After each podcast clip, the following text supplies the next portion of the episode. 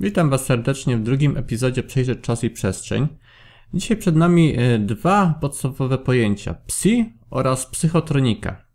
Co to jest psi? Co to jest psychotronika? Kiedy używamy tych nazw?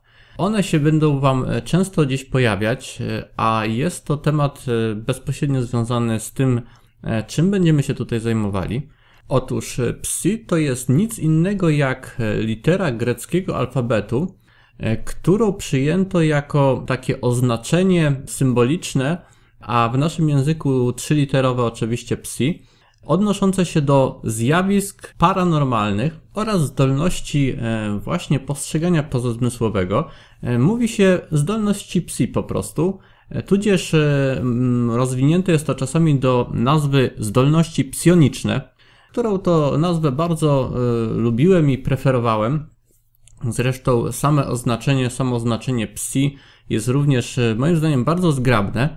Tak się jednak e, pechowo złożyło, że e, za sprawą takich wyszukiwarek jak Google termin psi mocno stracił na popularności, a to dlatego, że nasze kochane wyszukiwarki lubią poprawiać pisane słowa, wpisane frazy, dodając im ogonki i interpretując je jako właśnie popularne słowa. I z psi zrobiło się niestety w szukiwarce Google psi. I jest to po prostu fraza, pod którą znajdujemy często jakieś informacje związane z psami, co oczywiście mija się zupełnie z celem. Natomiast psi pierwotnie bardzo często e, używane e, chociażby e, właśnie w latach 90. E, mówiło nam o zjawiskach paranormalnych, o zdolnościach postrzegania pozazmysłowego. Zresztą był również e, taki serial, nawet Czynnik Psi się nazywał, e, całkiem niezły, właśnie o tych zjawiskach e, traktujący. Więc podczas naszych tutaj wywodów będziemy, ja będę często korzystał albo z właśnie określenia zdolności psi, zdolności psioniczne, albo będziemy używać określenia psychotronika i właśnie to jest druga kwestia. Co to jest psychotronika? Otóż e, na szczęście nasze psychotronika jest słowem, e, które już z niczym innym nie jest mylone, a psychotronika to dziedzina badawcza zajmująca się zgłębianiem świata i poznawaniem e, zjawisk za pomocą metod również pozanaukowych. Psychotronika zajmuje się przede wszystkim poznawaniem działań na odległość szeroko pojętych i tutaj w sama definicja psychotroniki jest dość złożona, ale nam zupełnie niepotrzebna. Tak naprawdę to, co powinniście wiedzieć o psychotronice, to jest to e, dziedzina e, badawcza, która zajmuje się właśnie zgłębianiem tego, co stoi za zjawiskami paranormalnymi i przy okazji wykorzystuje, e, bada możliwości wykorzystania tychże zjawisk Bada również właśnie zdolności psychotroniczne, czyli właśnie zdolności psi tudzież zdolności po prostu postrzegania pozazmysłowego. Także psychotronika stara się stworzyć metody, wypracować takie sposoby, e, takie sposoby używania e, e, ludzkiego umysłu na przykład, aby właśnie poznawać świat za pomocą tych tak zwanych pozanaukowych metod, czyli mamy tu oczywiście na myśli wszelkiego rodzaju zdolności jasnowidzenia, telepatię, telekinezę, wszelkiego rodzaju te e, właśnie możliwości, których e, nauka oficjalnie nie uznaje póki co,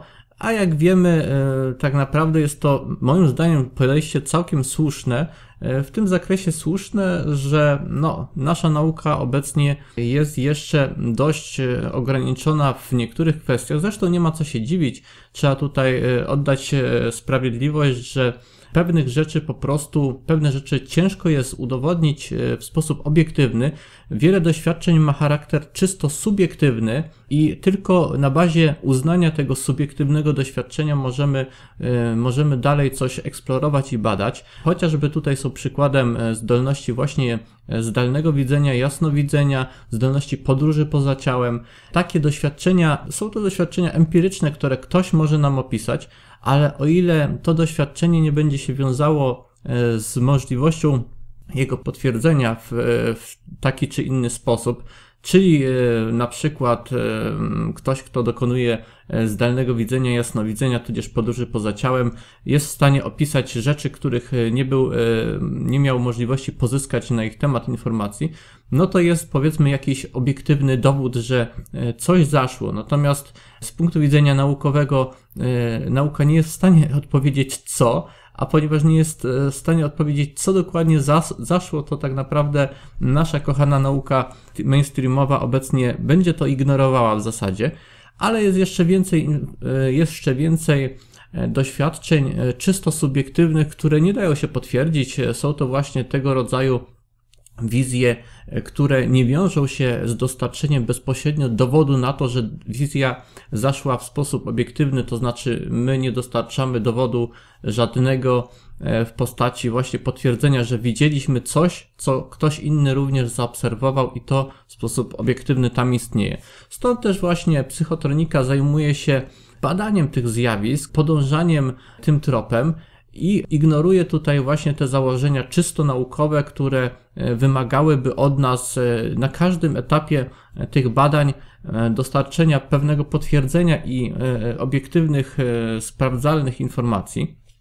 Oczywiście psychotronika jako dziedzina badawcza różni się tym od po prostu takich swobodnych interpretacji i, i eksploracji, tym, że psychotronika stara się budować jakiś tam materiał badawczy, psychotronika stara się e, w jakiś sposób e, wypracowywać, co jest bardzo ważne, te metody, które są najbardziej skuteczne, najbardziej sprawdzalne i najbardziej prowadzą nas do tego, żebyśmy ostatecznie uzyskiwali jednak e, sprawdzalne, mierzalne efekty. I to jest moim zdaniem bardzo, bardzo E, ważne. I tutaj na przykład takim dobrym przykładem e, na, na to, co można podpiąć pod psychotronikę, a co jest właśnie takim działaniem mającym e, na celu wypracowanie metod sprawdzalnych, mierzalnych i dających określone efekty są chociażby działania związane z tak zwanymi programami parapsychicznych szpiegów wykorzystującymi zdolności zdalnego widzenia,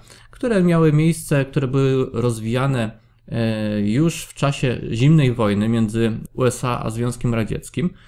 I e, różnią się tym e, od innych metod, że właśnie stawiają maksymalnie na zdobycie informacji możliwie możliwie niezanieczyszczonych przez interpretację samego, samego podmiotu dokonującego tego zdalnego widzenia. O tych e, konkretnie metodach będziemy mówić e, w kolejnych epizodach. Ja poświęcę kolejne epizody, które będą stricte poświęcone tym rzeczom.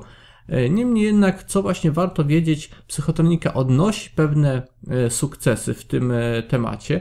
Psychotronika na przestrzeni ostatnich dziesięcioleci dokonała pewnych postępów i wypracowała pewne metody, które okazują się bardzo praktyczne.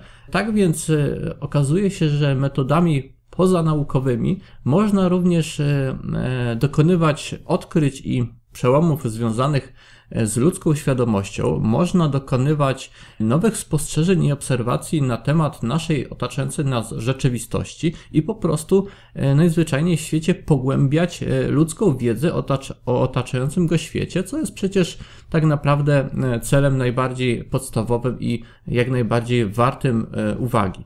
Tak więc w naszych rozważaniach będziemy posługiwać się na przemian określeniem psi, psionika, psychotronika. E, ja ze swojej strony e, najchętniej bym tutaj e, cały czas mówił o zdolnościach psi, ponieważ jest to najbardziej w skrócie zrozumiałe i wygodne. Zresztą, nawiasem mówiąc, na okładce naszej audycji jest właśnie umieszczona litera psi, litera z greckiego alfabetu, właśnie psi, także możecie od razu zobaczyć sobie, jak ona wygląda. Tymczasem to będzie już na tyle. Zapraszam Was do słuchania kolejnych epizodów Przejrzeć Czas i Przestrzeń. Tymczasem trzymajcie się, do usłyszenia, cześć!